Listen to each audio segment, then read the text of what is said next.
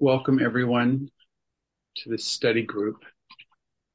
Sometimes I, I hesitate to call it the Building Love That Lasts study group because we get really into startling new places that have nothing to do with the book in some ways. And in some ways, it's the basis of the book and the work.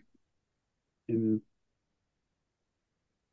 and Chloe and I and Janet and who else? Is that it? We're just in a five mm-hmm. day possibility lab in the North Island of New Zealand. And not only that, but when and Chloe and I got back, then we had a meeting with our with the trainer path people around the world. And in that call, there was a we investigated a thing that we're calling Hollow Man. And wanted to share a little bit of that with you just to see if you have any information about it or something like that. So you could do it better than me, maybe. But okay, where we where we got where this research started, it was this experience of some. I'll just say somebody who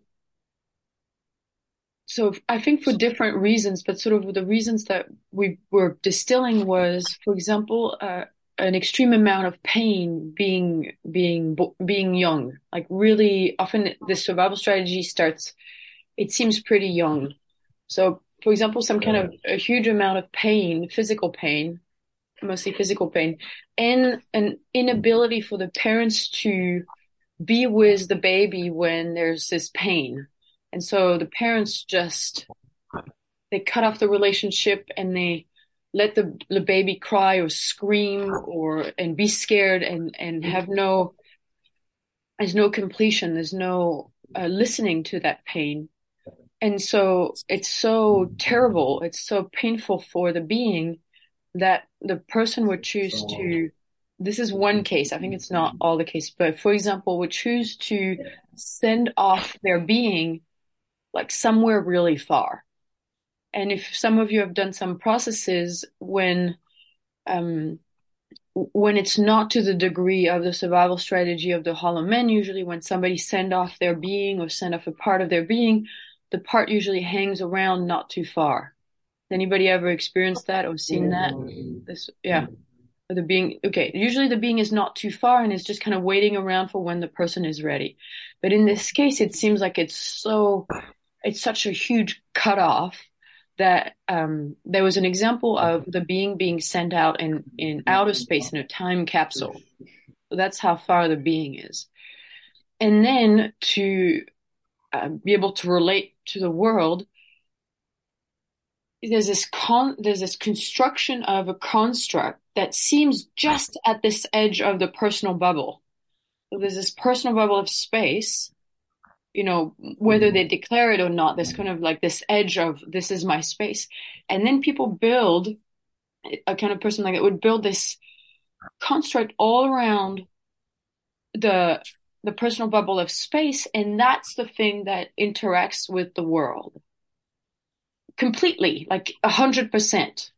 You know so it's we're not talking about about like the box because everybody has a box. So it's something different. Because even with a box sometimes you know you can sometimes the, the being might talk or the adult might talk or the bright principles might talk or you know even if people who haven't done you know ma- massive initiation they still have this ability to let something else speak. But in this case it's basically that's the only thing that can interact. And and for example for people who might be in, um i'm just going to mute people for people who might be in possibility management, what happens so every time is that when uh, we need to set a clock that goes off and mute yourself. Thank you. When when some distinctions get landed, the distinction usually are meant for the being.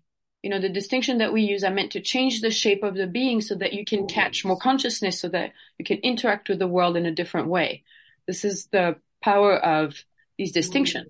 Okay, well, when there's no being there, because it's been sent off, for example. Well, it's actually the mm-hmm. construct that change shape with the distinction. And you can feel that the, the, those experiences never actually go more profound than this, this show. So there was also an image of, you know, an asteroid belt, you know, kind of split off little, little pieces of construct kind of all over the person. But inside, it's hollow. Thank you. Mm, and and is this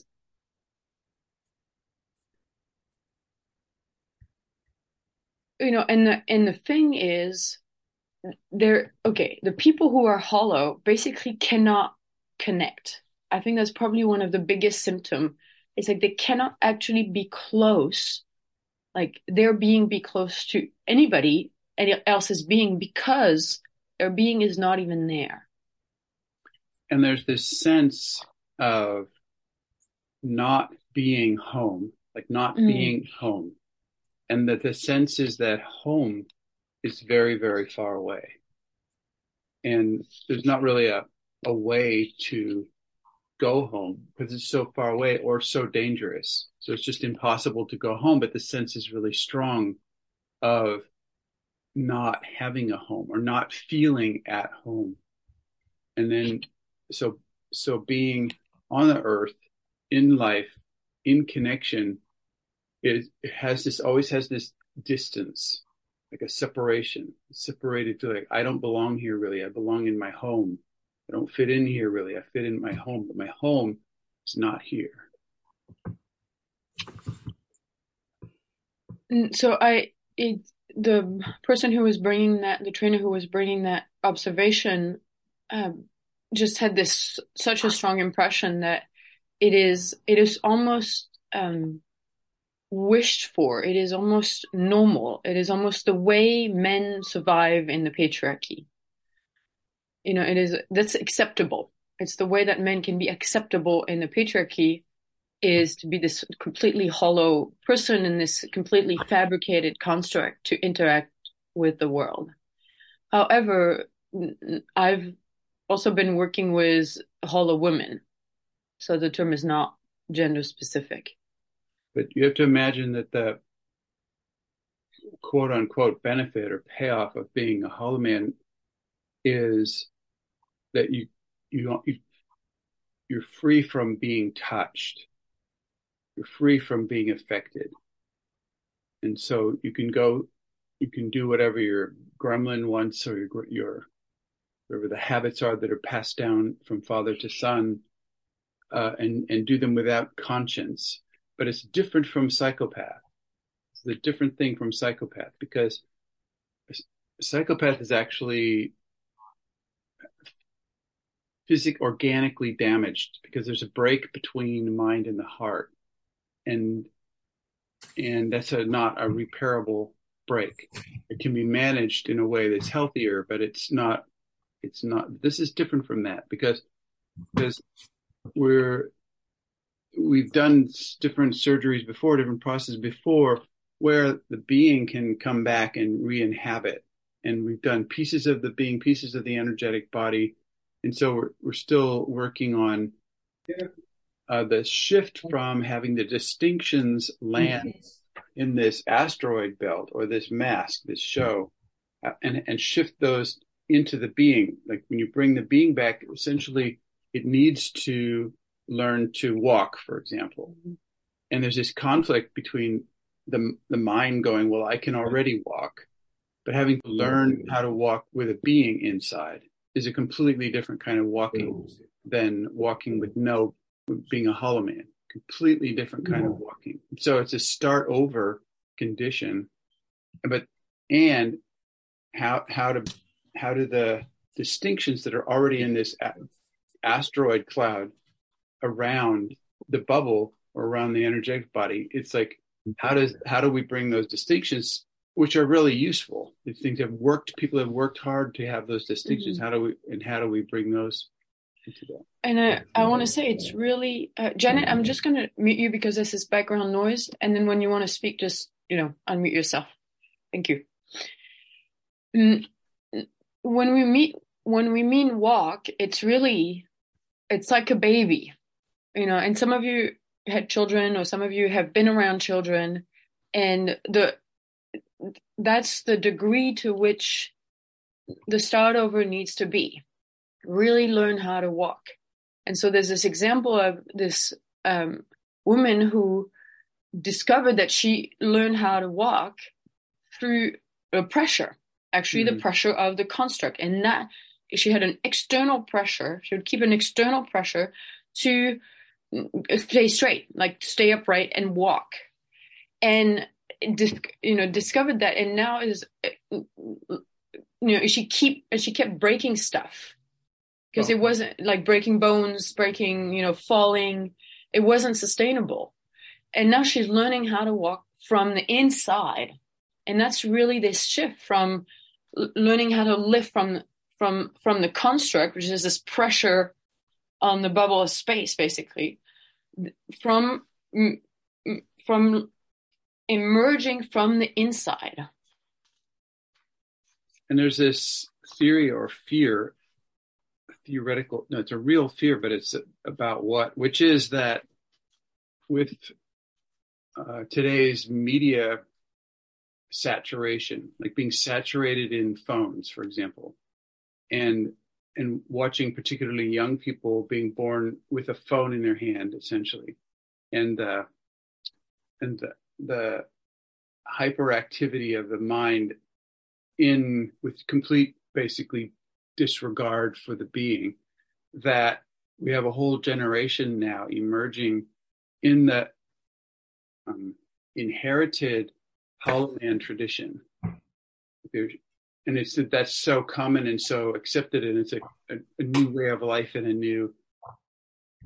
Mm, it's not even life. It's a new survival strategy that's so common and so rampant in the modern world that we're having a whole generation of hollow men and hollow women emerging on the planet. So, any, yeah. Go ahead. Yeah. So, anybody, you know, anything about about that? Or... Yeah, more about the personal part than the mm-hmm. thing I just said. Like we're we're looking. This is kind of really a new distinction or new research. Yeah, research. So if you can help us share anything from your own self observation or your own life, please let us know some things, okay? If it's too noisy in the background, I started writing. My experience with a couple of hollow people is my theory that aspects of their being is actually fragmented off and into close members of their family so it's like together they're a whole. Shaking with fear. So the thing is to see where see the aspects of their being that's fragmented in those around them. It's Thank a you. bit noisy here. I'll, I'll write rather than talk. Yeah, that was great. Thank you. Thank you.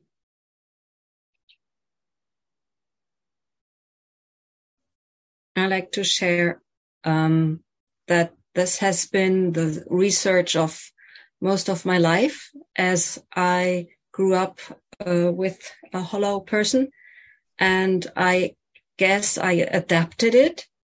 So I was researching on myself why I just don't feel at home. I'm, I was lacking some center, but I was aware of it. I was, I was more and more conscious about it.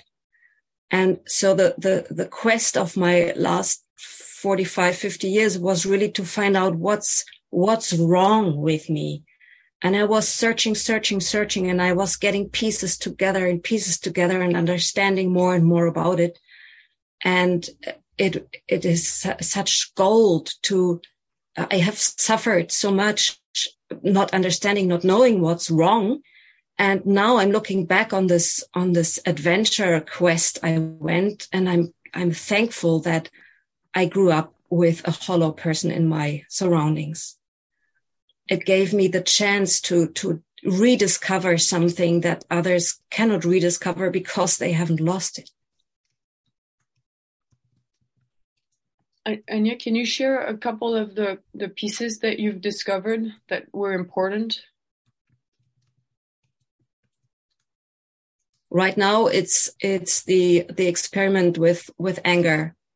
There's this this idea that I'm, I'm going to the, the rage club with Eva. It was beautiful, and I have this idea. I'm faking my anger. I know I have learned well. I have watched people. How do they act? How do they move? How they, do they use their voice when they are angry? I can do that. I'm, I'm a perfect uh, uh, player on stage, maybe. And I don't feel it inside. I, I lose my voice because it's not, it's not real. It's fake. I'm totally exhausted after one minute of uh, doing conscious rage because it's fake. And I'm, I'm getting a taste back of what it could mean to go there. And I'm in a beautiful exchange with Nicole and, and she mirrors me and I'm in exchange with, with Eva and she mirrors me and things, things are changing. Thank you. Thank you.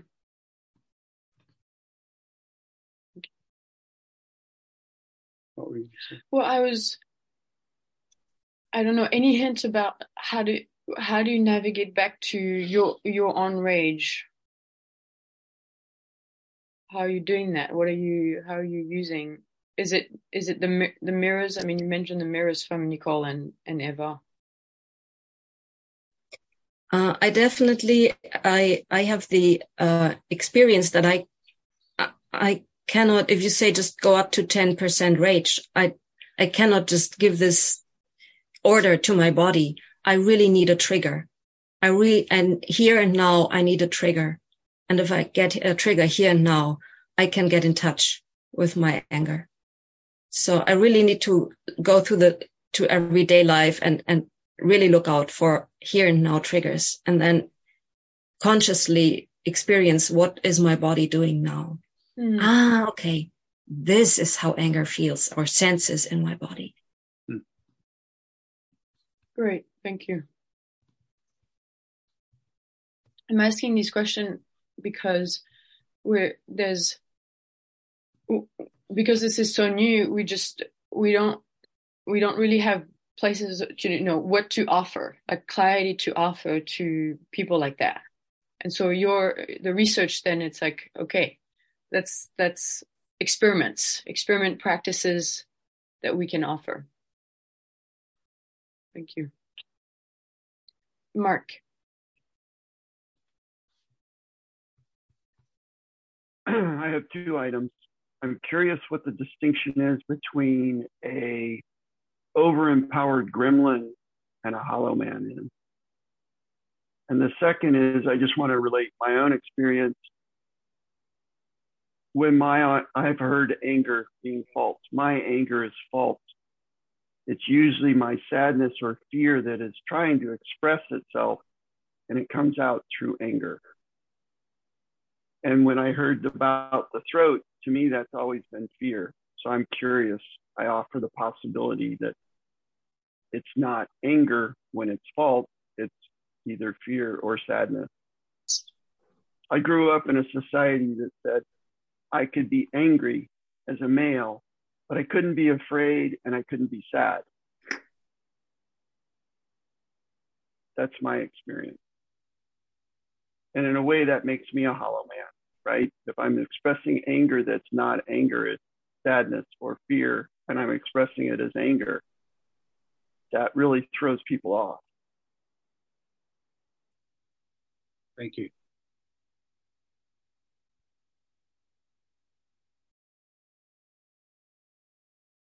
There's somebody else.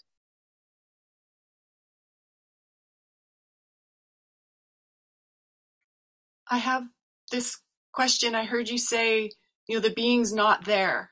And then my question is, what is there? And what I so far have from what you said is the body's there, the physical body's there.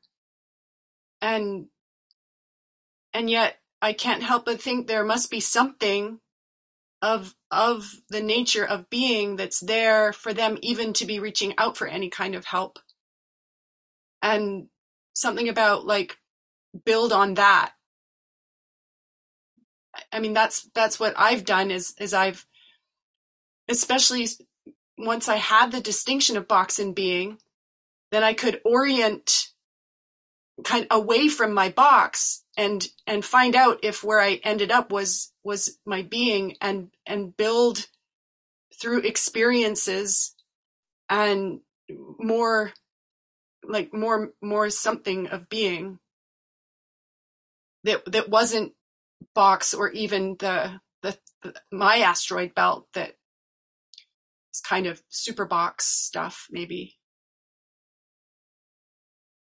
Thank you. Thank you.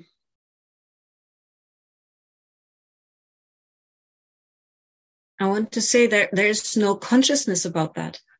There's no consciousness about that there is no being in those hollow people. They, they have trained so well. They, they have learned so well. Like I, I remember when I, when I was a child, I, I was, as I didn't have a, an example in real life, I was hanging around in front of the television so many hours per day because I wanted to check out what, how, how is it to be a human being? What, how do they react? And, and I, I was, see, I, I saw so many examples and I thought, oh, wow, this is possible. So this is possible. This is probably only a, a film. It's, it cannot be real because I didn't see it in real life. I only saw it on the television screen. And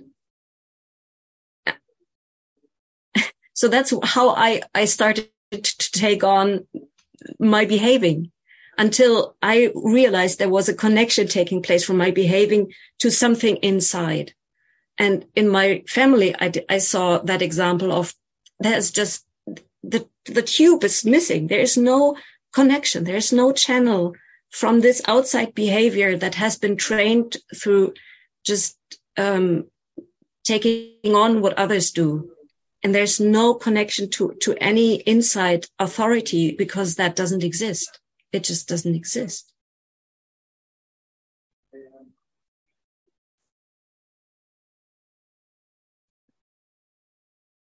Thank you. I basically was yesterday we distinguished this and all yesterday I was in a kind of a shock because I'm it was feeling like this was explaining a lot about my father or uh, other people I've met in the world that I did not understand, friend who recently committed suicide, and just shocking. It, it like helps gives an explanation to it, but I don't know the explanation. It just feels like it explains a lot. And I think that's why I'm asking the question here is just to, to ask if you, whatever, what you sense in your, and have sensed in your life about anything like this.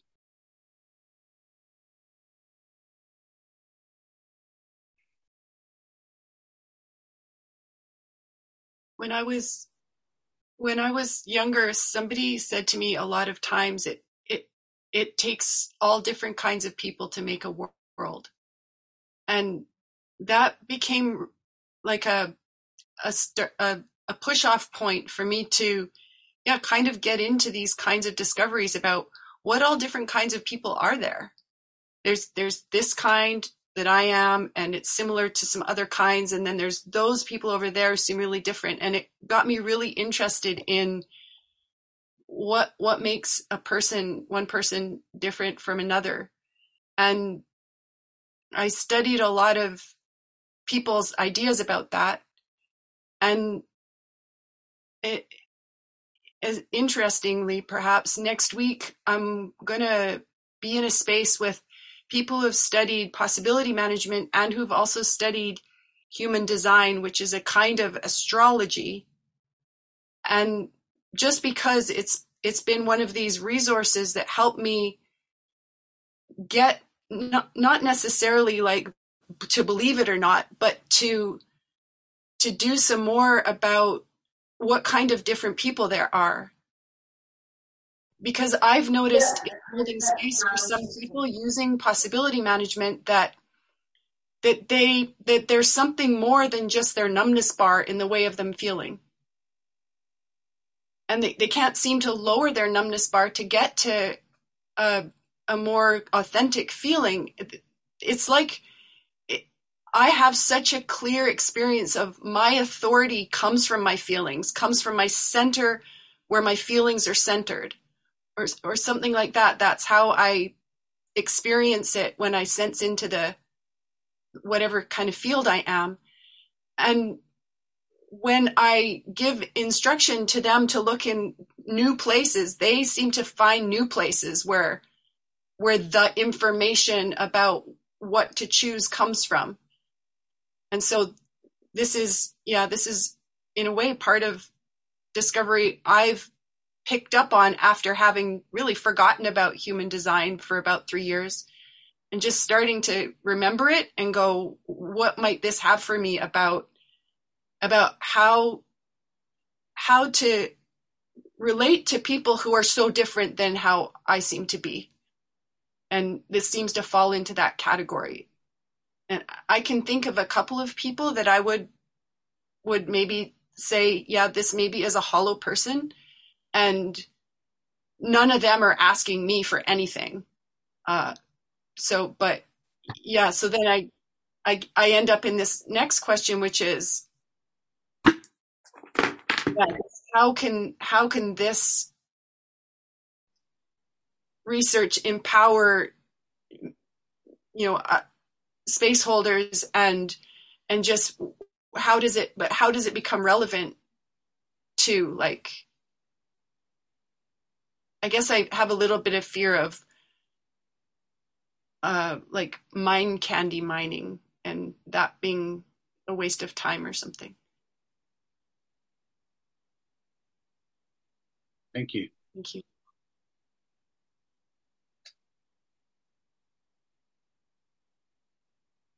I am wondering how this, what you're describing, relates to people who fall into this spectrum of being autistic. Because for these people, all these interactions that have to do with feelings is something they just have to learn cognitively. And I can imagine that then it can feel like there's just no being there because like relating using feelings and emotions will feel hollow if the other person has just learned this stuff by really by thinking about it thinking about how other people do this how other people are when they're feeling sad or glad or so, so yeah, from what I'm hearing, I, I just think it could somehow it could be connected or related. Thank you. Mm. I have once been in a space with someone who who claims to speak kind of from from the heavens or something like this who speaks to me it looks like he just gave feedback from his bright principles. And he kind of worked with something similar with the distinction that parts of people can still be somewhere else in the in in the universe basically and he like uh, at first i like there were people in the space who i couldn't grasp. I was like what what kind of person is this? I don't i don't get it all. What what is he's here for? And when he named a quality of this person that he said something like a part of you makes up the the density or the the, the stone on mars. And something in this really felt like made this person feel seen. And something like was some kind of connection for this person was built energetically to a part of him i felt like that made me able to see him way more. And it goes kind of in this direction of what what Nicole shared this part of understanding people who who seem to be so different. And like since i since i had this experience i walk around through the world like also when there are people who seem to me like well i i don't i don't know at all what what your being is doing here. Maybe the being is not doing it here. And that kind of opened a lot like a big world. And brought also something like a that it's not bad or wrong that it's up there. There's a purpose to it. There's a benefit of not only like for their survival but maybe another one also. Thank you.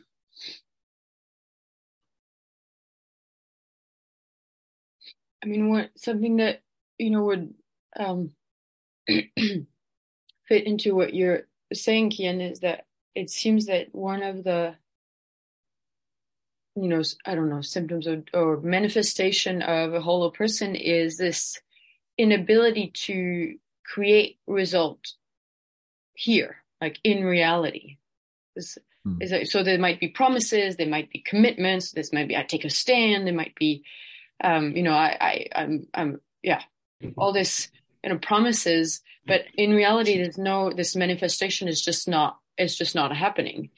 And it, you know, if their being is doing something else somewhere else, then it would, it makes sense that it's like they, it's all smoke and mirrors o- over here on, on earth. yeah thank you Yeah, thank you, Anne Chloe. When you say that, uh, you in a part you describe myself, you describe me, and uh, I remember uh, that there were times in my life when I thought, well, maybe I'm autistic. And in my twenties, somebody gave me a book about narcissistic personality disorder, and I I read that and I thought, oh wow, that's describing this person in my family and then I read on and I thought, oh, gee, it's also describing myself. And I became aware that I can read that and I can say that. I can say, wow, that's describing myself. But this other person in my family wouldn't be able to see themselves in that book, but I was. And for me, that was like so, oof, okay. So maybe, maybe I, I can be healed. And I, I want to dis- distinguish that what you said earlier, Clinton, that there that there's this psychopathic way of it, and and there are different um, percentages of this state of hollowness. Thank you. Yeah, thank you. Jeff, your eyebrows are furrowed. What are you thinking? Anything you want to share? The first, it's like I, I feel angry because this hollow man, the, just the word itself is very like it's very it, it's I don't know. There's sometimes that the words that are chosen create a, a this gap that seems so big that it's like un, un unconquerable. It's like un and it gives a sense of like oh you are a hollow person and this is and it's like I I have fear that it's like un, it's it's so unapproachable, like it, and that the person who may be this person will will never will will have such a difficult time connecting to this, and and I'm and as as this is happening, I'm I'm asking like, hey, wait, is this me? Is this me? Is this me? I I I do I feel like I don't belong here? No, but do I feel hollow sometimes? Yes. Uh, I I don't know. So I I see that there's a lot of a lot of distilling with this distinction to do bef- before it's it's it's really clear. Like, is the keystone of this that they feel like they don't belong on Earth? Because I know a lot of people like that, and they're able to like they they're they're they're they're waving through all the emotions actually pretty frequently. It's not like they're hollow, but they're just not able to maybe recognize which feeling is happening or which emotion is happening. And yeah, go ahead. Yeah, I had this I had this this thing come in this morning. I was in a space with someone and and they were finally tapping able to tap into their pain for maybe the first time consciously and I realized that somehow we're like we're we're like these boats, these ships going through the ocean like on our own and the other maybe there's another ship that goes by it's really far away all this open oceans like we're i'm just alone. And then when I hit this pain point, it's like I go to port. And I'm consciously allow myself to feel I come to port and I come into the space with somebody else and it's like the port where there's exchange and there's nourishment and and meet people and and that's where I find grounds where I like that that's where the ground is and this finally where where I don't have to be alone anymore where I don't have to be like just surrounded by water everywhere. And it's and then and then sometimes it's it's like it's overwhelming it's too intense and I, I have to go away go back to the sea go back to the ocean. But there's there's no there's no food there. There's no nourishment there. It's just me by myself trying to find uh, somehow unconsciously find the next port and yeah I, I don't know how this is related to the to this, but it's just like it feels like it's right there. Yeah, thank you. Thank you. Yeah, another way we were talking about this is that the first thing I put forward is my avatar. And so mm. it's like we wanted to use Avatar Man, but for obvious James Cameron reasons and the distraction of the avatar concept, it, it, did not seem appropriate, but still it, it fits completely well. It's like the avatar is the asteroid belt, you know, and the avatar is the the show and the mask, and the avatar is untouchable, and the avatar, you know, and then you, you could say you could say Saturn man or Saturn woman, you know, like because this also kind of speaks to like being away from Earth. What was the word? Saturn. Uh, Saturn. Saturn. Oh, okay. Yeah. Mark, go ahead. Actually, why don't you try Boxman? Imagine an adaptive box. The the if your outside paint changes to mirror whatever situation you're in. So it's adaptive. And the other aspect is you talk about the fragmentation. Rather than those fragmentations making a person hollow, it, it it's like this is precious to me. It's vulnerable. I can't function in this environment with this being vulnerable. And mm, let's say an angel being says, Great, I'll watch that for, for you. And away it goes. The problem is we haven't recovered those. Initiatory processes would definitely do that. You recover all that stuff because you need it. But we don't know that we need it because we've got an artificial house that everybody else goes, ah, nothing wrong with it, nothing wrong here. This house looks fine. You go inside and it's a disaster. So I think box man might work. Or adaptive box might be even better. Because boxes, we normally say, are not very adaptive, but what if they are? Like overly adaptive. Thank you the the fragmentation thing we, is, I think we're talking more about a wholesale, a wholesale, the whole being being out, not just the fragments of it. I think those are two different strategies somehow.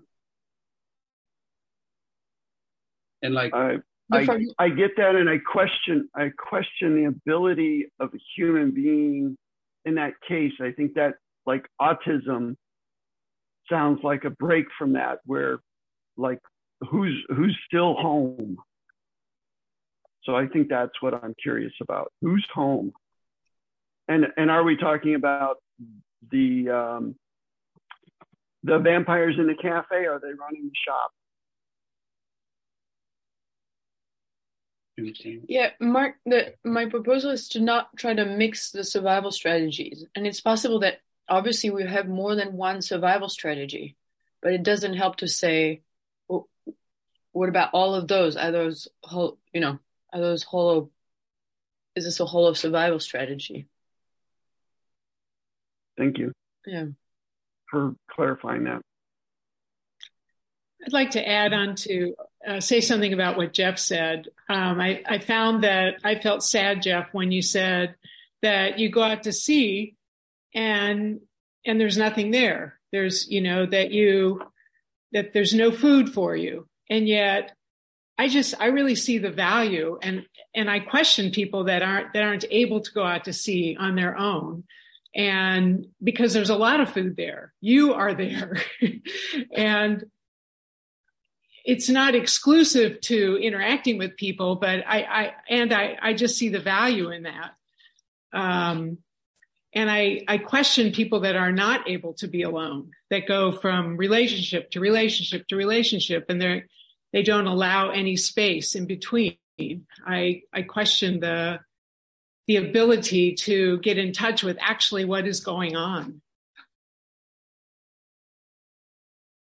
Thank you. Spoken from the lips of a sailor. actual. Well, it's spoken from the lips of someone who is exploring a relationship with a man who has gone from woman to woman to woman, who's mm-hmm. been married three times and has not, and even including with me, has not allowed any space in between. And, um, and I question the neediness of that and yeah. not the ability to not be alone. And of course, I'm the other extreme. I, I'm the other extreme. So, and that's not, that's not healthy either. Thank you. Thank you.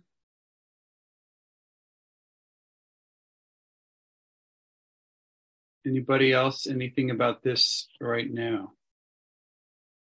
I didn't get all the beginning of the conversation, but what I heard was that the that these people are saying that they don't belong here.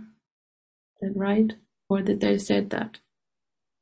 There's a sense of that yeah the sense of that and um, what what I found for myself was that I didn't find any X on the map my first years in possibility management because I was holding on to that story of I don't belong here and I I just want to go home. And this wanting to go home was so deep that I that I kind of gave up all my bodies for this story.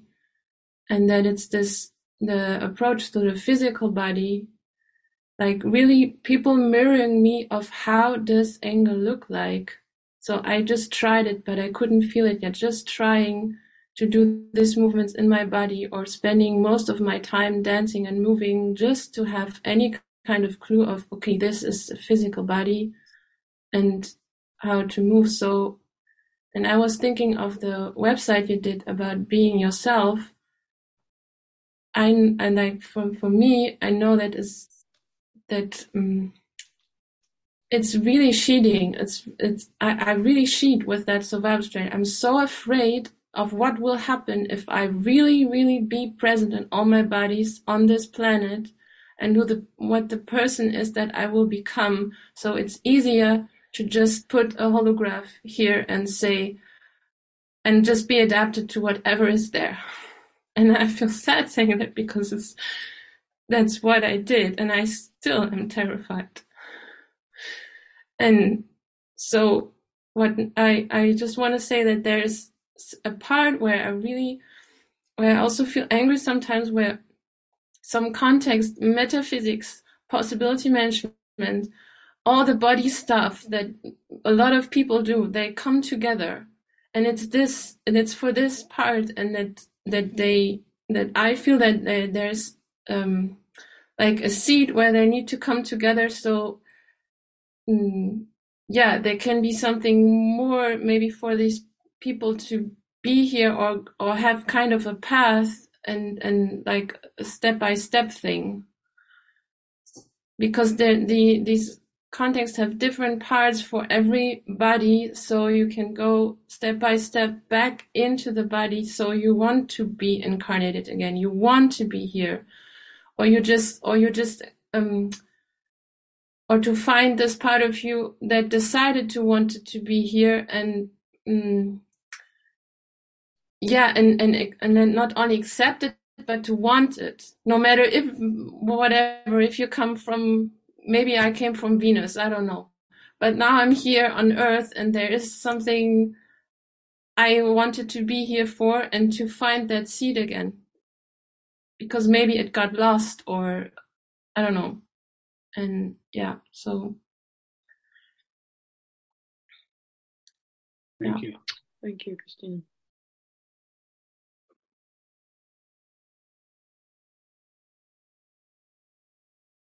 Katarina, were you going to say something?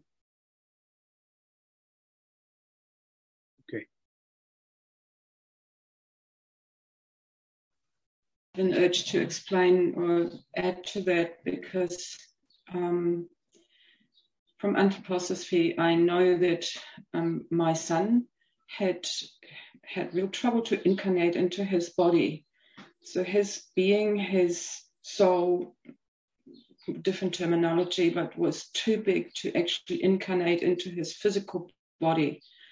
And in his early years, sort of three, four, five, six, seven years, we did a lot of work to help him to um, artistic work and um, work to to for his soul to incarnate into his physical body, which meant as well to keep his physical body warm and other things just to to allow this process to happen. And it felt it, it sounded really foreign for me, but I could over a time frame of two years, we could really sense there was somebody at home all of a sudden. Before that, he was a very angelic, beautiful child, very innocent, but he was not at home. He was just, I can only put it in that word, in those words, but it, it and now in past his teenage age, there's again a phase where he he has so much trouble to to deal with his emotional body. His emotional body is just so overwhelmingly big that the only way he copes with it at the moment, from what I'm seeing, is numbing it with gaming, with exiting and not wanting to go there. And he lives on a high level of, of unconscious anger. So this dis- discord of the different bodies not fitting into the physical body that lives on planet Earth here and tries to make sense of this, what's happening here. There's a disharmony, disharmony or dis, discord there that that is really difficult to to make work. Wow, thank you. It yeah. made a lot of sense to me how the that artwork, that art, a painting or sculpture or something would would really allow the expression of the creation force of the being to manifest, and then that would accomplish incarnation better. And in parallel, as a parallel path, the con- expression, the clarity of there are feelings and emotions, and there's angry, sad, fear, and joy, and there's the old map of feelings and new map of feelings, and having a regular uh, daily like three three three practice. I don't know if you know what that is, but it's three minutes, three three times a, a week of rage to start with, pure rage, no reason on the bed, you know, kicking, screaming rage. You know, three minutes, three times a week for three months is three three three, and that would be a, a way to a, a, a space where the uh, feelings and emotions could come into the world and make sounds, you know, and actually be heard or actually come out rather than trying to understand them or contain them on the old map of feelings, you know, and try to suppress them on the old map of feelings. So, but since the artwork made uh, was helpful, the 333 work would also be helpful, possibly. So you could try that. There's a website called 3 3 3 dot my strikingly. Thank you. Thank you. Yeah, yes, and, and also movement. Like I I bring it in again because the the young people I I work with, for example, or or young people in general, like I mean, when the being comes inside, it's a lot of energy, and if you have a culture that sits all day and that and that gets more and more like there's more and more sitting like energy wants to move. And it if if you don't move and don't make the sounds from the beginning like there's so much mass. And i see on the one side like i have kids now that aren't able not to do it like i say like the simple things. But on the other side, so they can do so many skills already, and they don't have a space to go. And it's not not about skills, but it's about this having like this force and and being able to express it. I mean, we have parkour where people just jump from roofs to roofs. That that's just the the the down part of what you're able to do, like with the body. If you move, like the energy of the feelings and um or a part where all bodies come together. Like it has to be really quick because the at the same time the distraction is so quick to not do that and then just mm, yeah being numb in all bodies. That's just like that. Thank, Thank you. you. There's a part to this that really sounds to me like like there are things that are about bringing to the person what they missed getting as as a baby as a small child. And i'm remembering when my eldest son was born it was as if it, it was as if he was so sensitive that that bit by bit he it he needed to be touched in a such a slow way starting in certain parts of his body so that he could be touched in other parts of his body or else he'd freak out like if if if i touched him on the tummy he, he was like ah! But if i started with his feet or his hands and then and then showed him almost the connection between that and his tummy he would be like okay okay yeah i can do this. And it was this yeah this this process of becoming incarnated or or kind of fully arriving so that so that a person can be here with all their parts that are outsourceable to somewhere. And there are some that maybe for some people i can outsource this part of me but somebody else can't outsource that part of me. Like can't send it to another planet or into another person.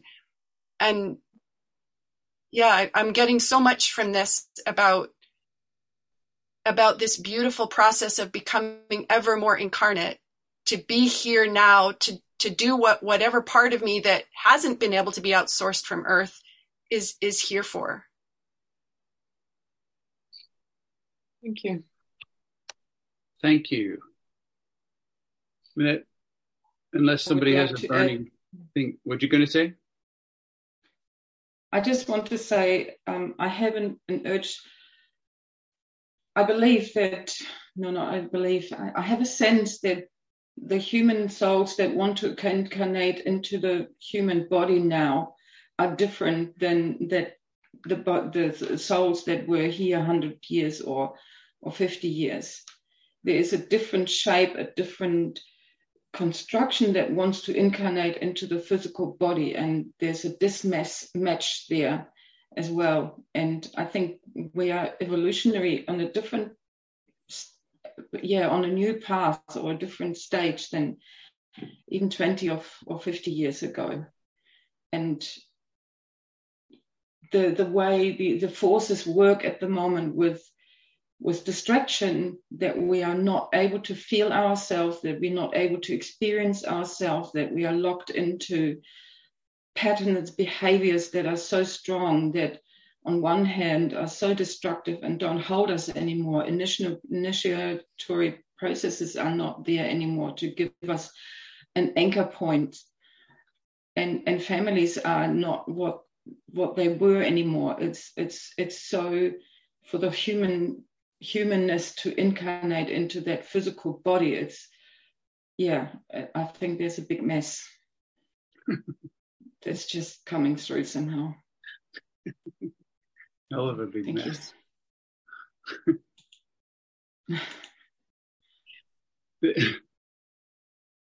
Hmm.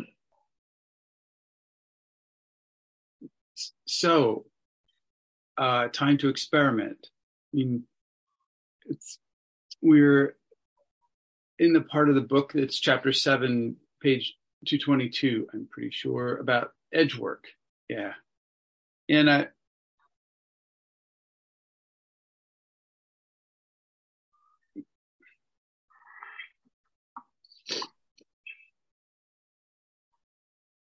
there's a there's this way that each of us in our lives and each of us in the work that we're doing with other people has this chance to be to take more to take responsibility in new ways. It isn't just about taking more responsibility. It's about being responsible in new ways. And the the newness of the ways ellen like you're saying how it how it matches the times you know matches the necessity now. There are new ways are needed and new ways. In the the for the initiations for example the authentic adulthood initiations for the evolutionary culture the 21st century culture uh, do exist but but you will not find them until you go to the edge of the mainstream culture because they're not part of the mainstream culture so they exist but you need to go and do edge work to find to locate, to participate in those initiatory processes.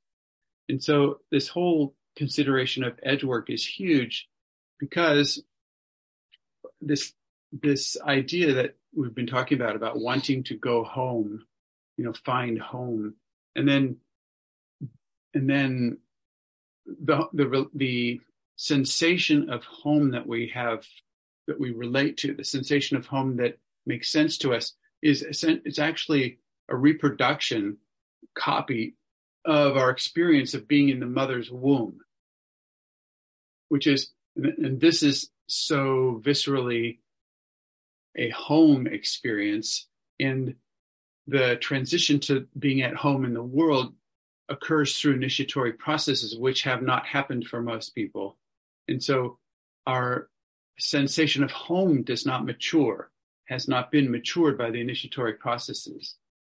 And, that, and so we're stuck then trying to go back to some group or family or or hominess that's womb-like and protective and has an external authority that's going to take care of us and and then we're stuck back in looking for social security benefits from the government you know and health insurance and you know, expecting loving, motherly, external uh, sources of responsibility to take care of us. And this we call home. And the kind of home that so so imagine trying to be be relating from inside of your womb with somebody who's inside of somebody some other womb i mean we're so packed into uh, a marshmallow zone we'll get to that that, that how, we can't even be, can't even touch, can't even connect, can heart, we can't even see the other person, and, and we're trying to relate. So it's a, a tough situation to um, to relate through, and and it requires edge work. Essentially, like I need to go. If I am at the edge of what I am, then I can meet another person being at the edge of where they are, and that's where relating can happen. Is at the edges. That's why this whole thing about edge work is so important. But if if I think I'm going to relate from my womb like hominess, then I have to force anybody I relate to to to adopt the exact same hominess that I have. You have to move into my home, you have to move into my comfort zone, whatever you call it.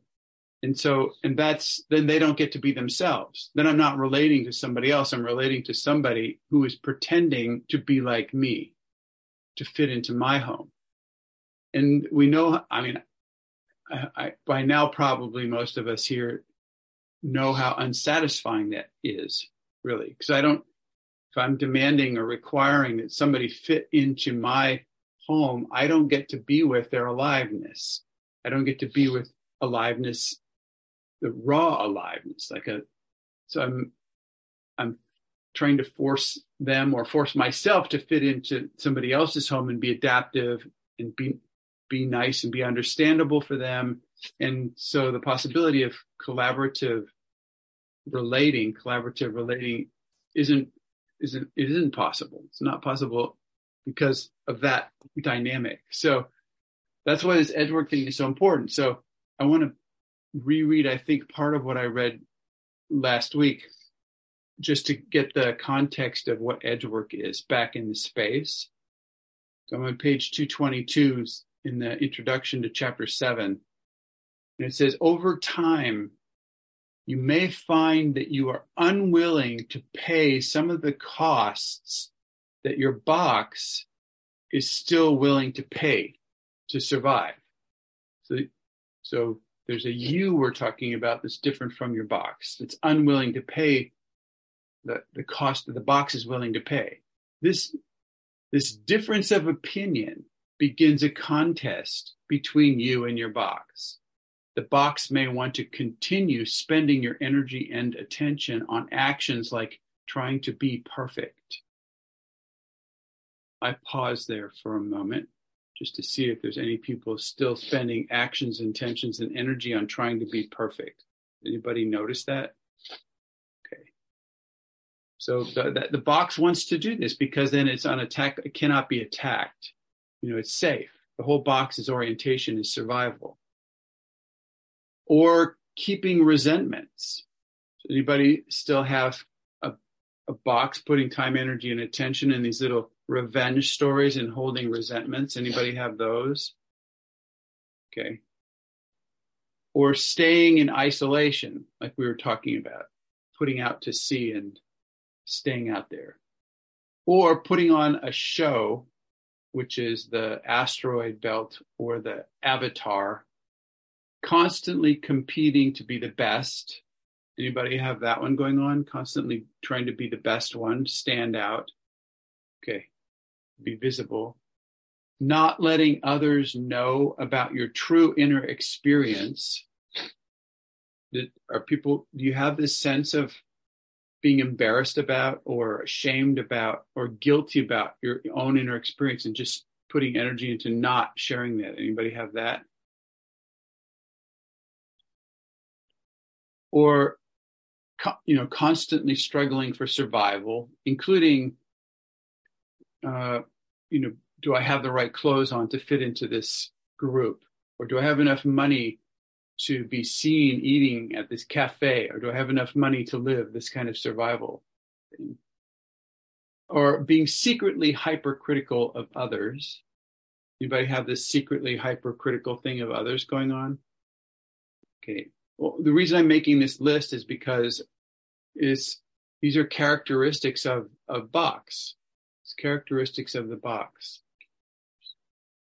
Or hiding your inadequacies or hiding your superiorities. Anybody have either one of those? I mean, imagine. now we know what this means. I've got both of them. I mean, yeah, you probably, you know, what a wild thing to go on to spending our creation force energy on trying to hide the fact that we're superior and inferior, when in fact, it's kind of obviously true because we're different from each other. You know, this, that's one of the best things I have about friends is they're better at shit than I am.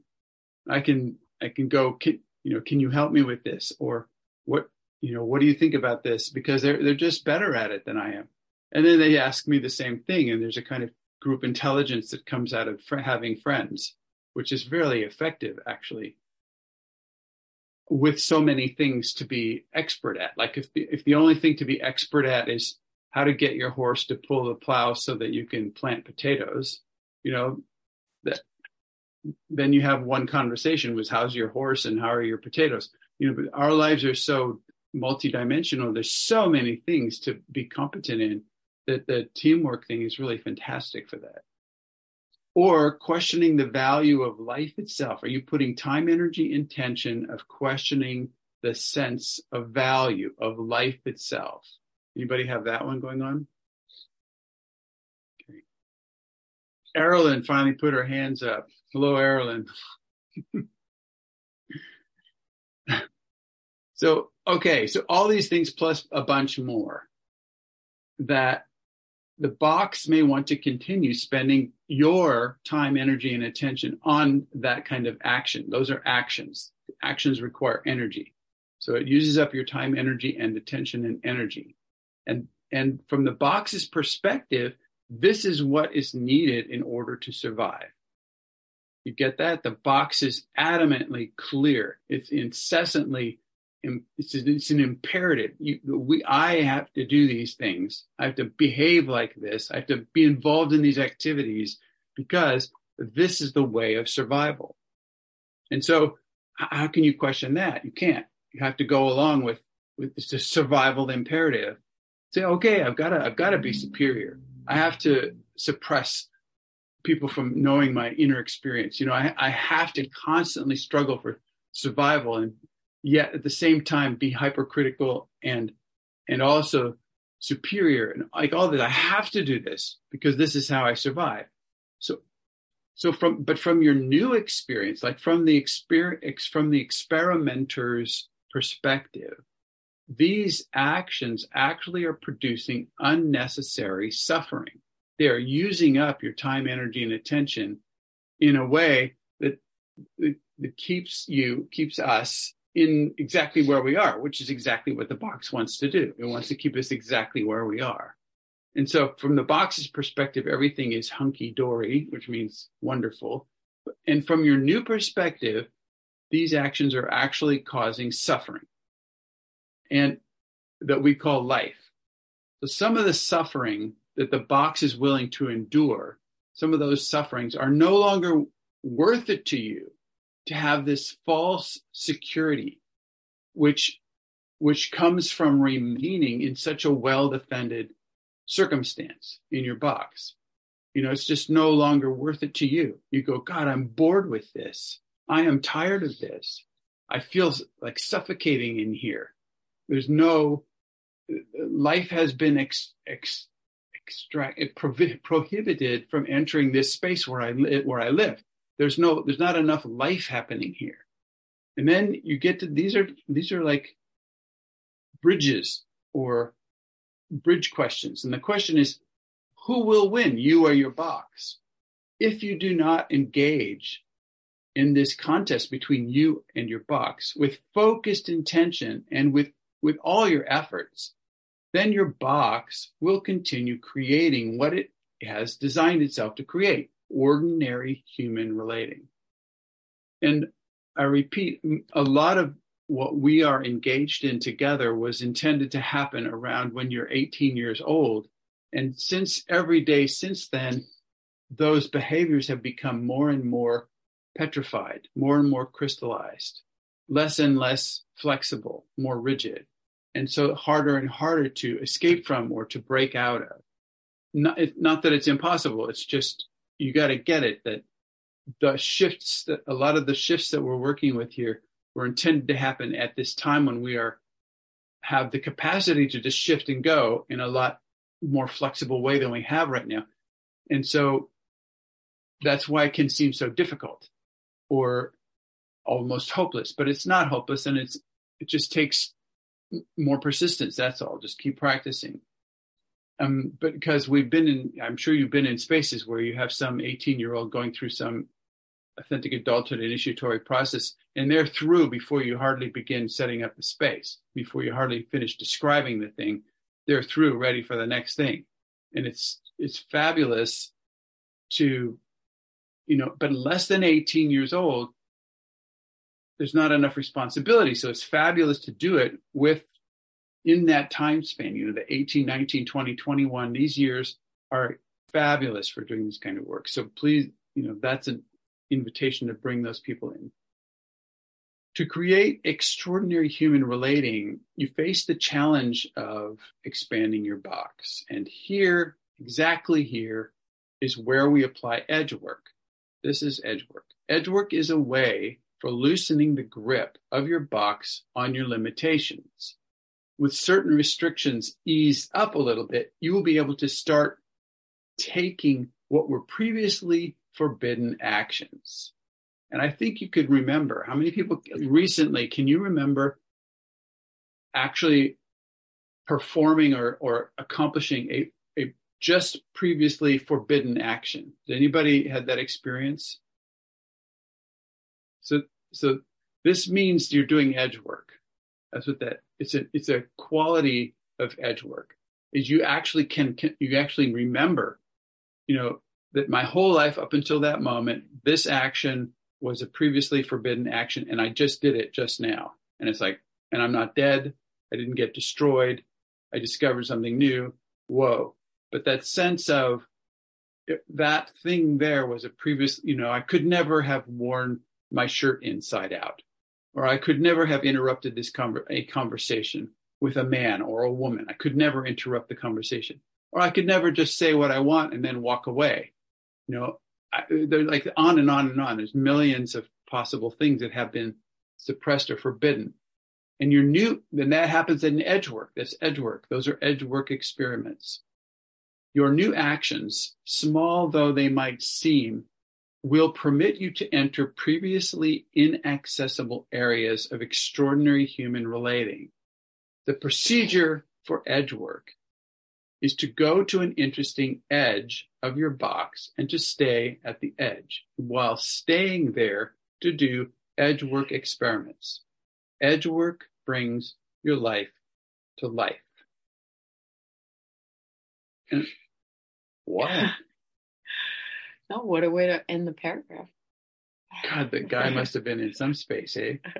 No, he just has a, an amazing archetypal lineage. Mm. His job is to to write it down. That's what that's what his job is, is to write stuff like that down. He has this is his you know I this is his forty third beat book.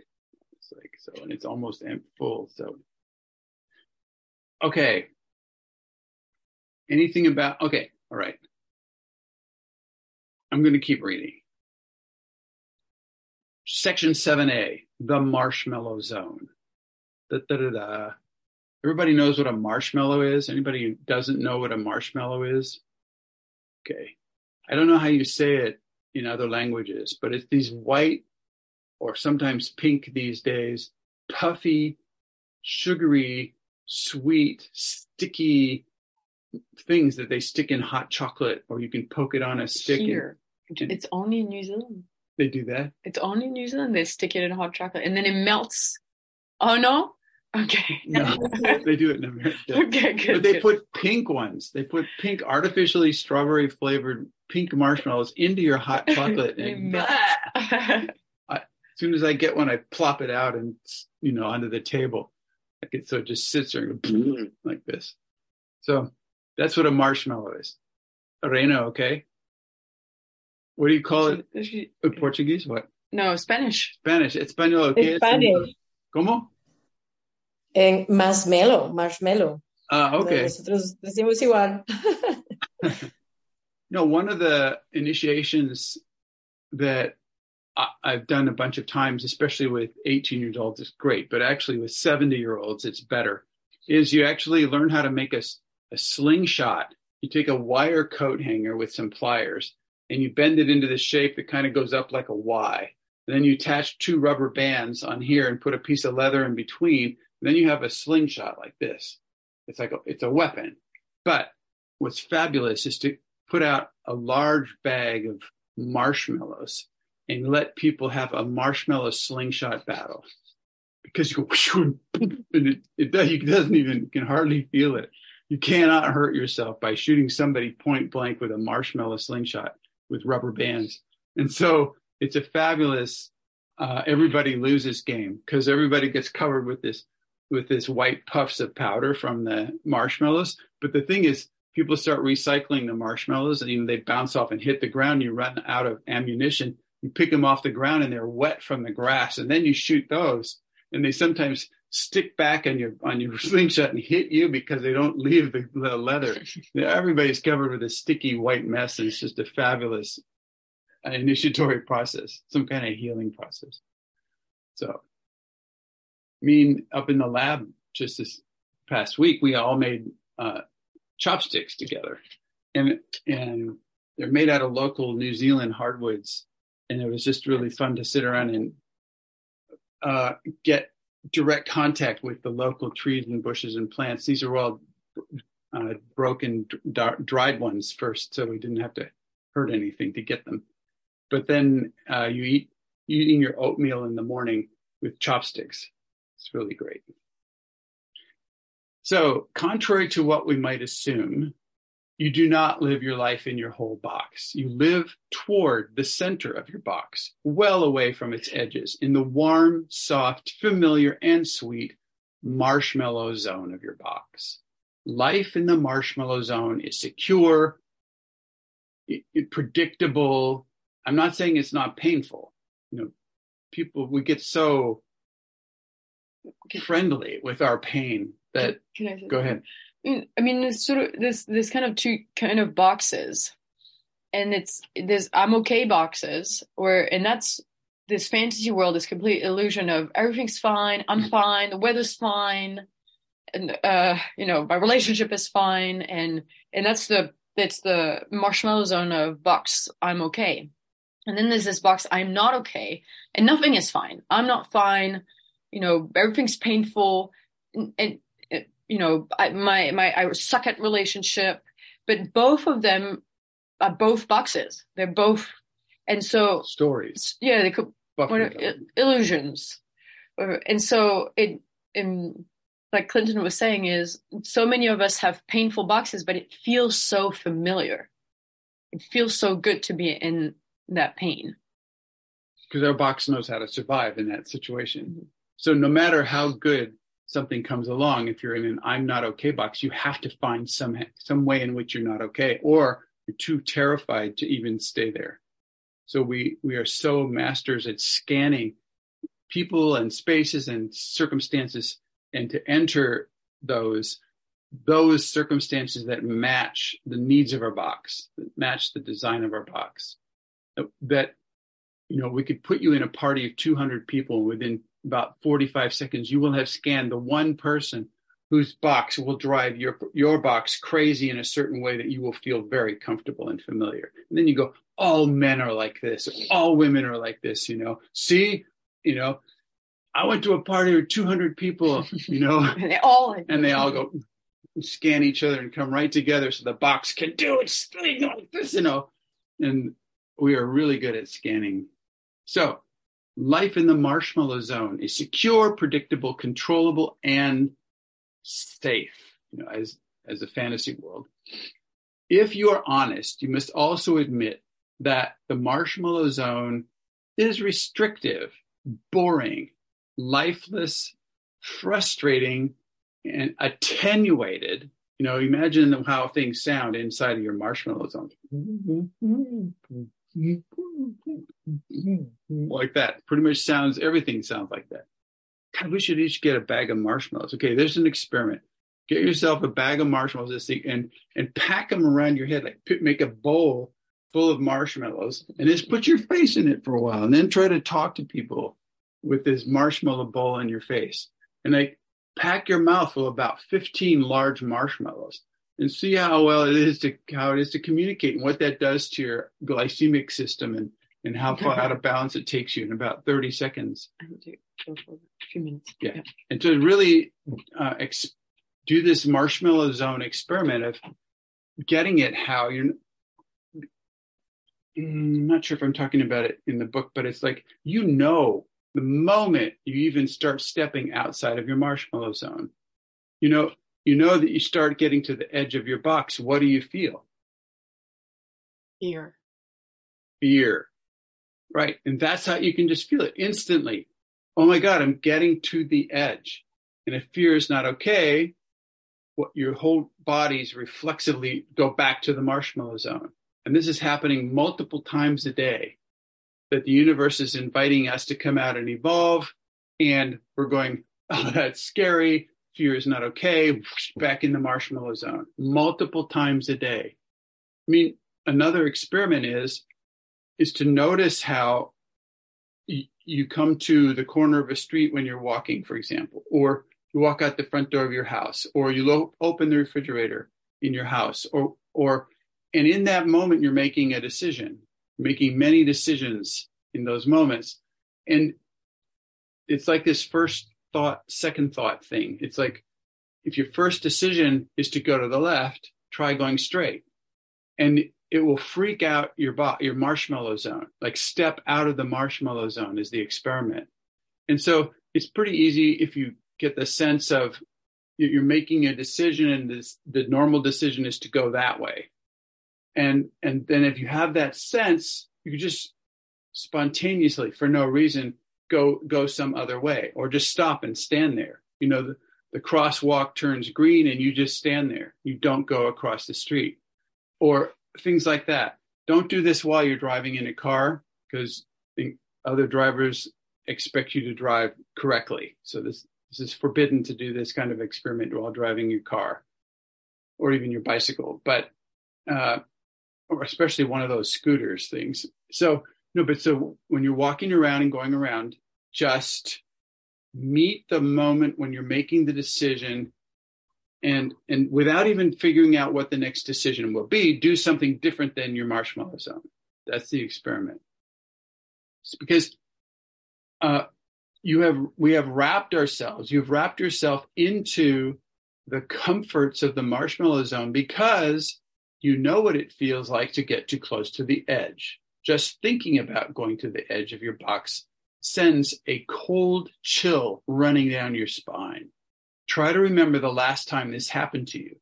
Perhaps you accidentally found yourself in a homosexual apparatus shop, or your boss asked you to give a speech to the board of directors, or your partner accused you of having an affair, or an ill friend asked you to accompany them as they die, or you turned a corner and were suddenly face to face with a rough looking gang of teenagers.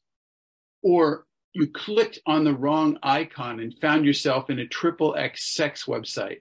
Or you got a tax bill from the government for several zeros more than the balance that's in your bank account. Or you got a flat tire in a ghetto neighborhood at alone at night. Or someone misinterpreted what you said and considered it to be serious flirting. Or you thought your lottery ticket contained winning numbers and then it didn't. Or someone at the train station tried to sell you heroin. Or, I mean, there's all these, these ways where you are immediately brought to the edge of your box. And, and then we try to think how much effort you take to avoid those circumstances. You get that? We put a lot of effort into normalizing, flattening, mm, insulating our life so that those exact edge work things, conditions will not arise for us. And that's a lot of effort. So over there, as in the example cited above, beyond the edge, that's the scary unknown out there. Being at the edge is risky. Control slips through your fingers you know you don't have complete control of all the details when you're at this edge. And mysterious and and mysterious and unending although nameless dangers await for you at the edge. You get this? We don't even know what the dangers are at the edge. We just know they're there. And they're we can't we don't get to control those.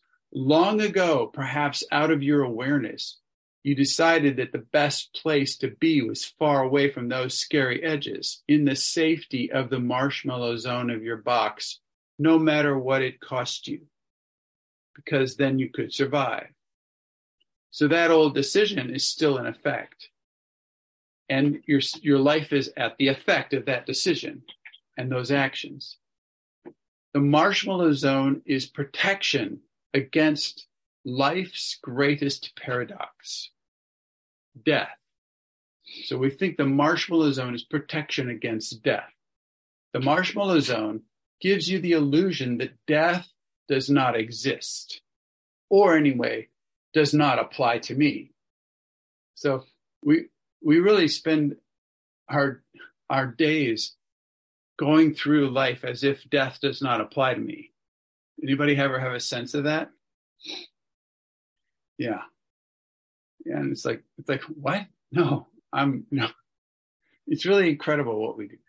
So it is exactly here, which is at the edge, that the paradox reveals its necessity. The paradox of death reveals how necessary it is at the edge because unless you are aware that at some point all life inevitably comes to an end, you are not really living. It, it brings aliveness to life to know that death is waiting for you. Life thrives at the edge. at the edge where the old dies and the new is born. So that's what's happening at the edge. The intersection between what is and what could be. And so human beings, we get that as an opportunity. It's true that a tree or a cat, whatever, also lives on that edge, but they don't know it. And we can know it. You can know it. You can know that you're living on this edge of what is, you know, basically what's behind you and what could be, which is standing in front of you at the edge. It's very scary to go to an edge and turn around the other way. And you know this edge is back there, but you even have less awareness of taking the wrong step and going, ah, over the edge. In other words, life thrives through evolution. The paradox is that evolution does not occur in the overprotected, soft, sweet, comfy, warm marshmallow zone. Evolution doesn't happen there. Time goes by, but but but life doesn't happen there. Evolution doesn't happen there. Our difficulty is that evolution is the catalyst for sustaining extraordinary human relating. And it's difficult because it's a kind of balancing act to stay at this edge. And it's also the fear of being at the edge cannot be escaped. You can't escape it. If you're escaping fear at the edge, you're not at the edge anymore. You know, and the thing is, when you when you stay at the edge, you're building out new territory for being or presence or relating. And the edge itself becomes familiar enough, it becomes your new home enough that it moves. The edge is moving. So when you build out new territory, you need to keep taking steps to stay at the edge. Because if you've been at what was once the edge for an hour or a week, you know, it's not the edge anymore because you built out, you become familiar with how it works at that place. That means you need to take another step to stay at the edge. So you're actually chasing the edge, working because you're in expanding territory. If you don't go to the edge, the territory does not expand. It just stays how it is. But your consciousness at the edge causes the edge to move. And so that, that makes it a service to humanity. When you stay at the edge, you're building out new territory for the human, for the ethnosphere, planet Earth, or the human morphogenetic field. You're just by your awareness being at the edge, you're building out new territory which others can then more easily occupy.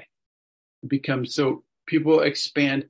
I mean, if you look around you, there's so much, much evidence of somebody's done edge work before. This is a metal, a steel cup with enamel on the outside. Okay.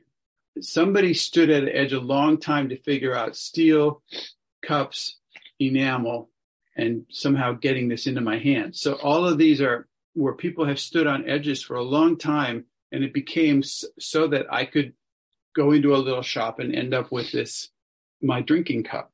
And so so all around in our lives uh, is evidence of successful edge work. People might not have called it that, but it's that's what's happening is that I benefit from the edge work of millions of people before me.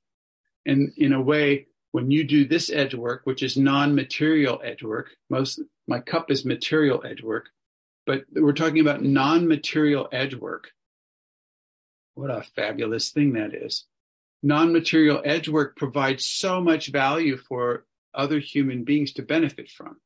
So in turn, in, in that's part of your service to the village, part of your, part of the way that you um, provide value for the village is to stay at different edges that nobody else can even see or kn- knows how to stand at. They are not the same edges as you. And you stand at this edge and your consciousness there builds out new territory, which then the other people in the village can apply, can inhabit, and then you can inhabit other people's edge work experiment new territory. And this is an exchange of value.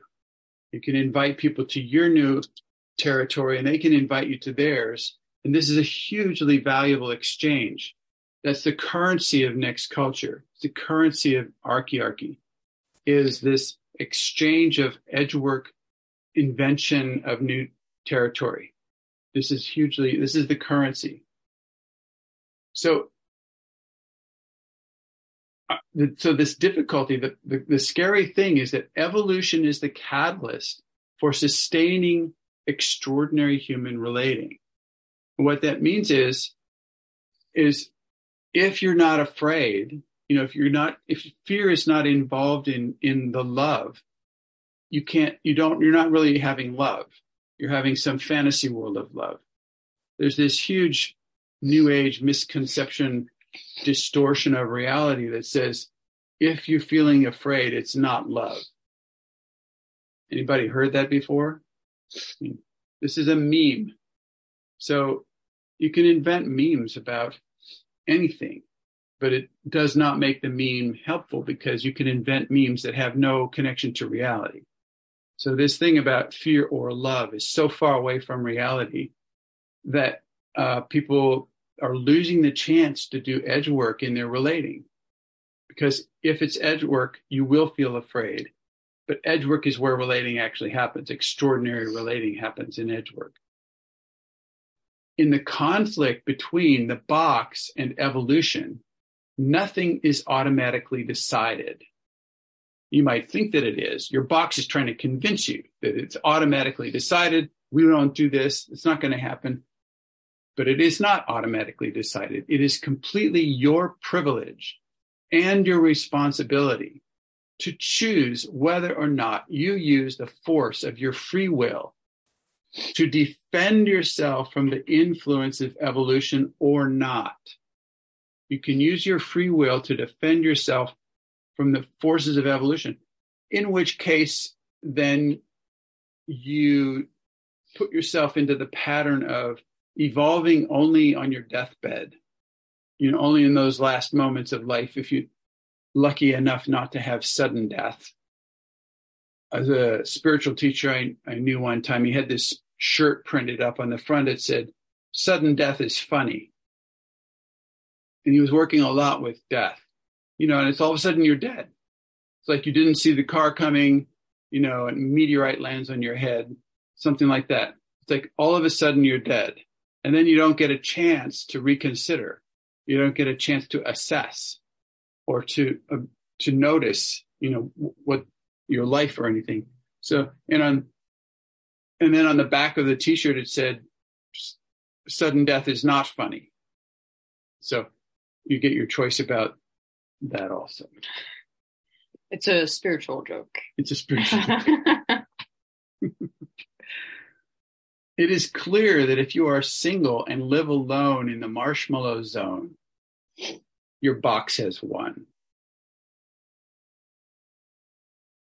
As a spark, also. It is clear that if you are single and live alone in the marshmallow zone, years can go by unnoticed because you have chosen to not let anyone near enough to press you with alternatives to your box's view of reality. You get that, how uncomfortable that can be when somebody else is around. They're going to question your box's view on reality. That's not allowed. You can't question my box's view of reality. If you choose relating, but you still intend to stay in your marshmallow zone, then it is guaranteed that you will generate only ordinary human relating. You get that ordinary human relating is box to box warfare. And so if you choose, if you choose to not let, so if you choose to, and you, you still intend to stay in your marshmallow zone, it's guaranteed you will generate box to box warfare. So locked in your marshmallow zone, your partner does not get to be in contact with you. The closest they can come to you is the periphery of your box. Relating itself soon turns stale and dry, suffocated by lack of possibility. Interactions are, are theoretical. I, God, well, at the cafe just the other day, I'm sitting there looking at these two people sitting across from each other having theoretical interactions. Like they, they could not even look in each other's eyes. They're eating and they're looking somewhere else and they're having dinner together. but it was theoretically having dinner together. They, they were actually not be, there together. We're not connected. So relationships, relationship turns stale and dry and it's suffocated by a lack of possibility and interactions are theoretical and do not feed your being or your partner's being. And conflicts arise because you're bored. Conflicts arise to use up your time and energy. Conflicts arise because your heart and your soul are struggling for their lives and your partners are too.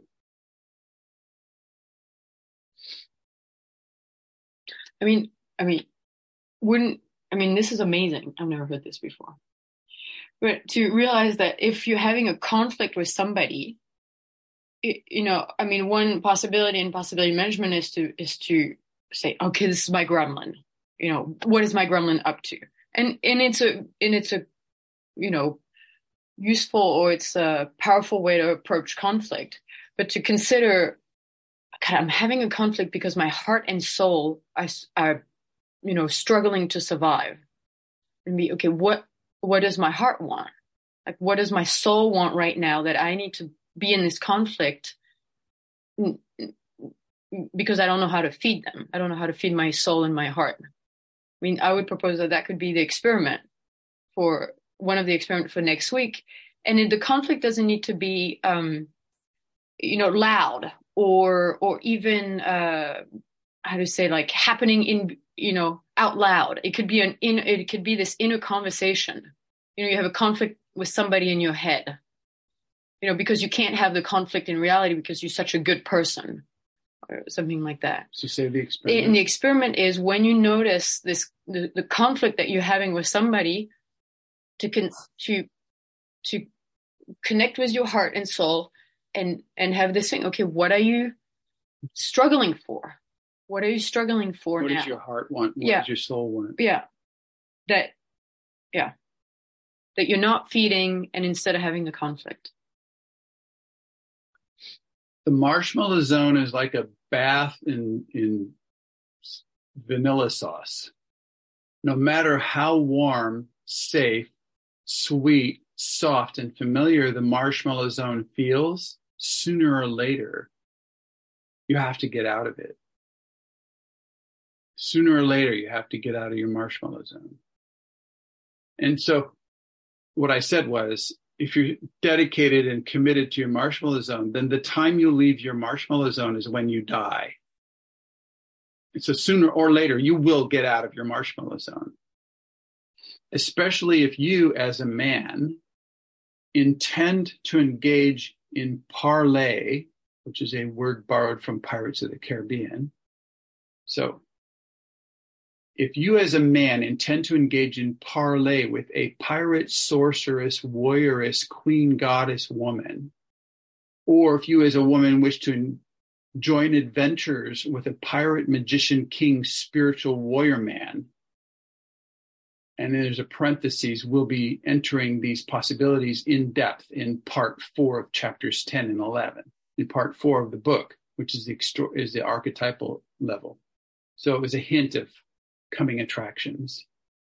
So that's when it would be necessary to exit your marshmallow zone in real time, ongoingly in the present, is when you when you want to have that kind of a conversation. Happiness and a fulfilled and fulfilled relating are never permanent or achievable objectives.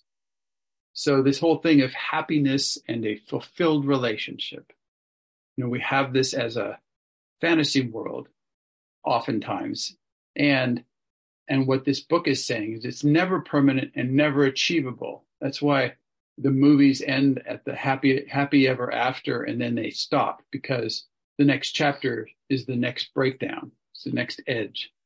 So joy is dynamic and fluid. Joy is discovered over and over again each time in a new way. And I'm sure you know that if you found a place that makes really good donuts and you eat one and it's so amazing, and the next day you go back to the same place, that donut is not quite as amazing as it was before. Is this, how is the second kiss as amazing as the first kiss?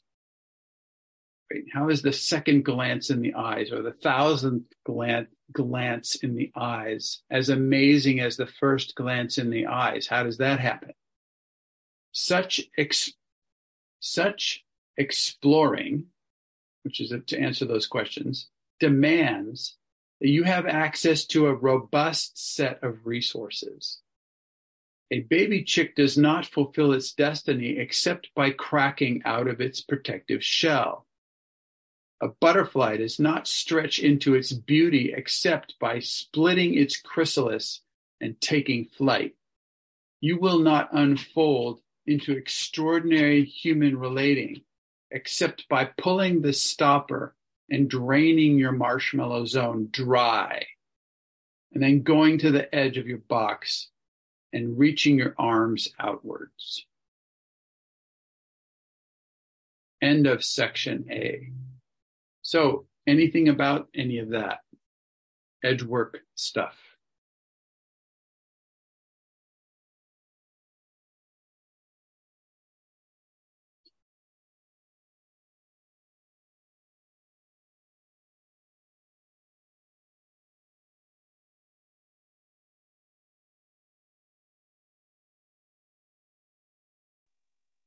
Uh, for the possibility you asked that differently, Clinton. I find that question like a wall. You don't have dynamite? When I walk down the street, I notice marshmallow zone reparations going on ongoingly what I notice when I meet other people in wherever I'm going, in the hardware store, talking to a lady at the hardware store, whatever, it's what's happening for the most part is furious dedication to repairing the marshmallow zone. And part of my edgework experiments are how how to sidestep the marshmallow zone.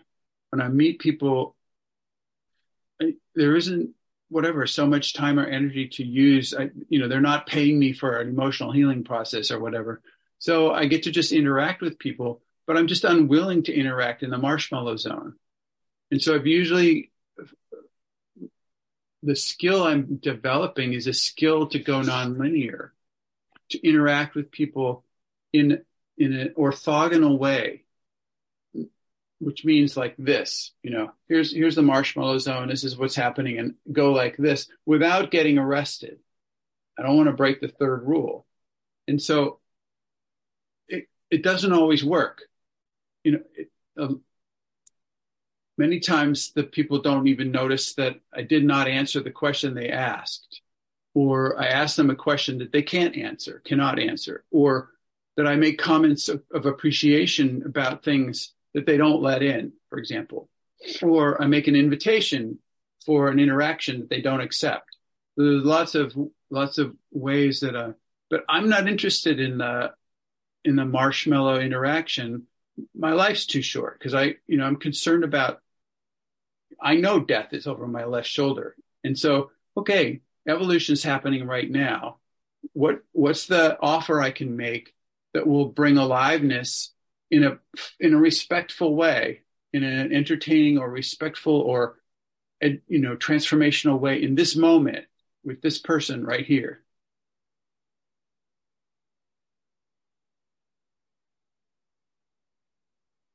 Yes. I'm doing that. And I spin back into the box. I can't get the box to stay quiet. I'm okay with that. I'm having amazing experiences. And I'm engaging people who are exploring the edge of the marshmallow zone. And they flip back into the marshmallow zone, or they don't when I engage with them. I don't know how to negotiate or dance with that any better than I'm doing right now. And that triggers my, oh, am I needing to be successful or otherwise I'm a failure. All this stuff goes on within a second. So this is what I struggle with. This is why I don't speak up much because it all goes again and again. And oftentimes I get stopped at the old stuff, the box. Oh, I need to defend myself. Oh, you said. I'm not sure that I'm triggered right now. I don't think I am, but I could very well be. It's a small trigger if it is, a hook, sorry. I've been hanging out with my roommate too much. He talks and triggers. I've been showing him the possibility that it might be a hook instead of a trigger. In the last month, I've transitioned my whole life from where I was to a completely different place. I don't know how to talk about that neutrally. It's exciting. Every time I turn around and leave Seattle and drive back here, which I've done five times in the last five weeks, six hour drive. Every time I turn around and come back, I can make the journey all six hours, one shot. When I go up, I have to stop in Portland because it's like I'm leaving where I want to be. So, and I make it work. Thank you. I've moved all my stuff without renting a truck. I borrowed a friend's truck twice. I still have too much crap, but it fits in the space available. Go figure. Thank you. Thank you.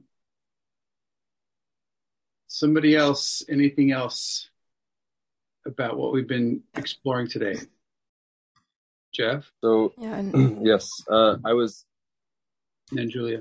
we created we created a space last night for intimacy practice and, and and this and there was one person in the space that was just like like I feel nothingness. I uh, and I feel angry that I'm being constricted by this language that I'm you're making me use and and at one point I just the this like this this deep anger came up and I was just and I just went for it because I was like okay I there's no way I just need to like try to bring this box so clearly into the light that like there's nowhere else to go.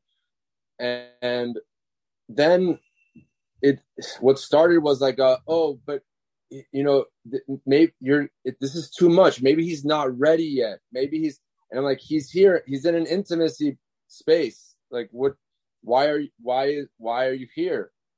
And and it started this like you know people trying to help him go back into his marshmallow zone and help him stay there. And i was i kept going. I kept going for the next one but it, i i find myself being met so often in these spaces where there's a there's a there's a challenge or a push that happens. And then other other boxes start to to like protect this box and I'm, i don't i don't know what to do anymore. Uh, um, i guess my i'm, I'm saying this because i like possibilities. I have one is that it's really this, you know, when we, uh, in labs, when we uh, offer the possibility for people to learn how to deliver emotional healing processes, we, basically say you're doing two things, which is bringing people to the liquid state, meaning that they will feel something, and using the golden keys. So this guy gave you the golden keys, which is he's feeling constricted. And that would have been, okay, is that a theme in your life that you feel constricted? I mean, okay, when did it start? I mean, and then, and that's the golden key. He's giving you the golden key and, um, you know, and his gremlin probably wanted a, a war, you know, wanted a gremlin war with you, the authority figure, and then all the rescuers of the other participants. And in, and instead you can go with the golden key and use exactly the words. People, it's so amazing. People give us the golden keys. Yeah. Good luck. Shift go. Julia. Yeah, yeah. What I wanted to say is that I, I, the the people that surround me are a direct re- reflection of how willing I am to go to my edge. So I noticed that I've I've had like yeah, I it's changing by the amount of radicality that I'm willing to take to stay at my edge. And that goes also for for spaces that I hold. So I've noticed that I've surrounded myself with a lot of people that love to stay in the marshmallow zone, which gives me a direct reflection of where I am with my marshmallow zone.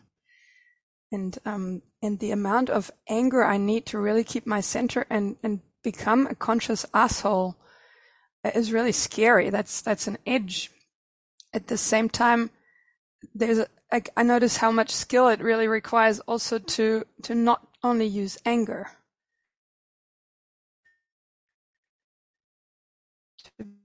Be connected to these other feelings. Yeah. Yeah. Thank you.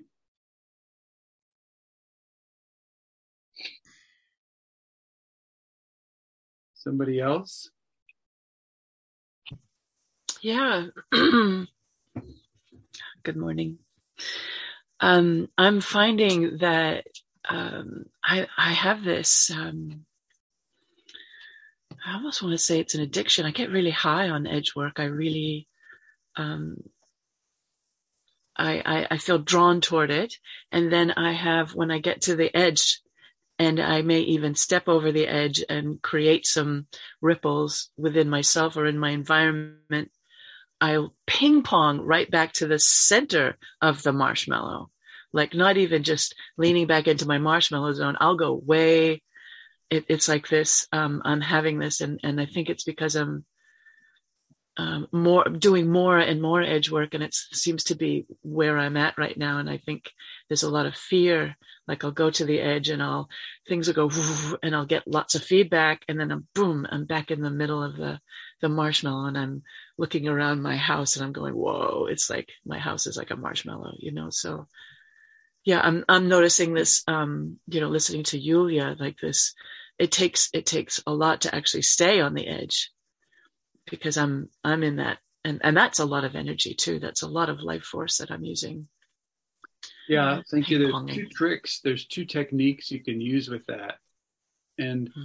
one of, one of them is from mountain climbing, essentially which is to, in the new territory, as soon as you open new territory, you put a stake in the new territory or piton, hammer a piton in there, a, a, a point, like an anchor point.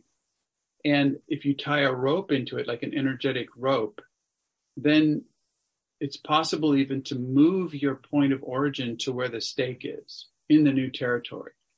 Right mm-hmm. now, your your point of origin is still in the marshmallow zone. Yeah. So, and and there's it's not good or bad or right or wrong. You know, this is mountain climbing. So some people mm-hmm. love it, and some people could never imagine even thinking about doing it. But if you if you're ready to start doing that kind of work, then you you actually hammer a little stake into the new territory energetically, loop a rope through it, and move your point of origin to where the stake is.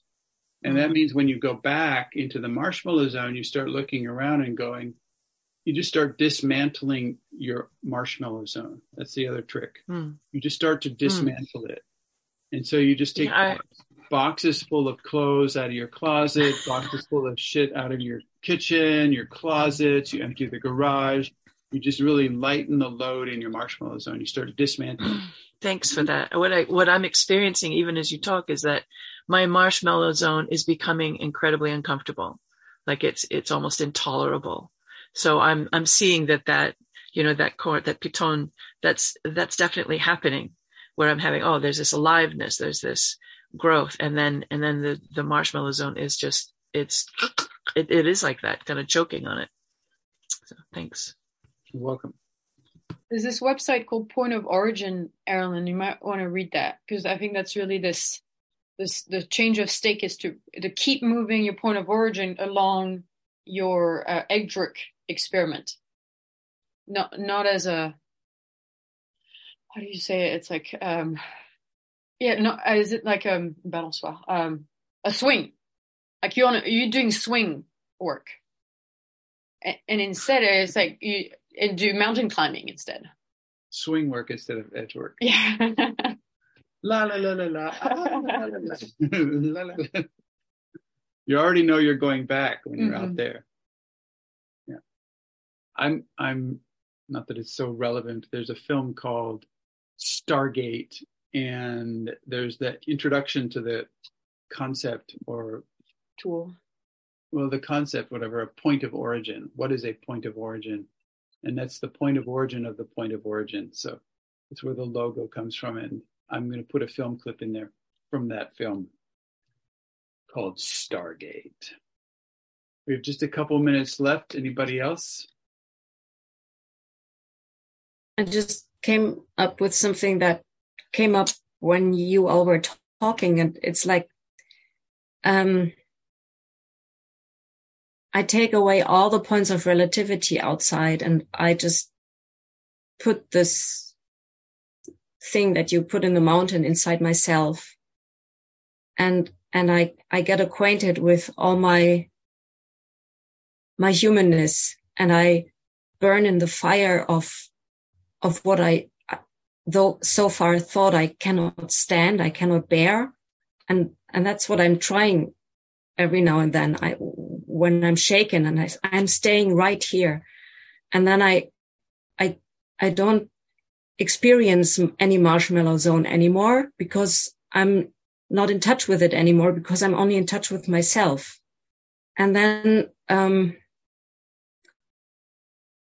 if, if you took me then and put me even beyond the edge, I wouldn't probably even care because I'm with myself. I'm connected to myself. It just came up. I just needed to share that. Thank you.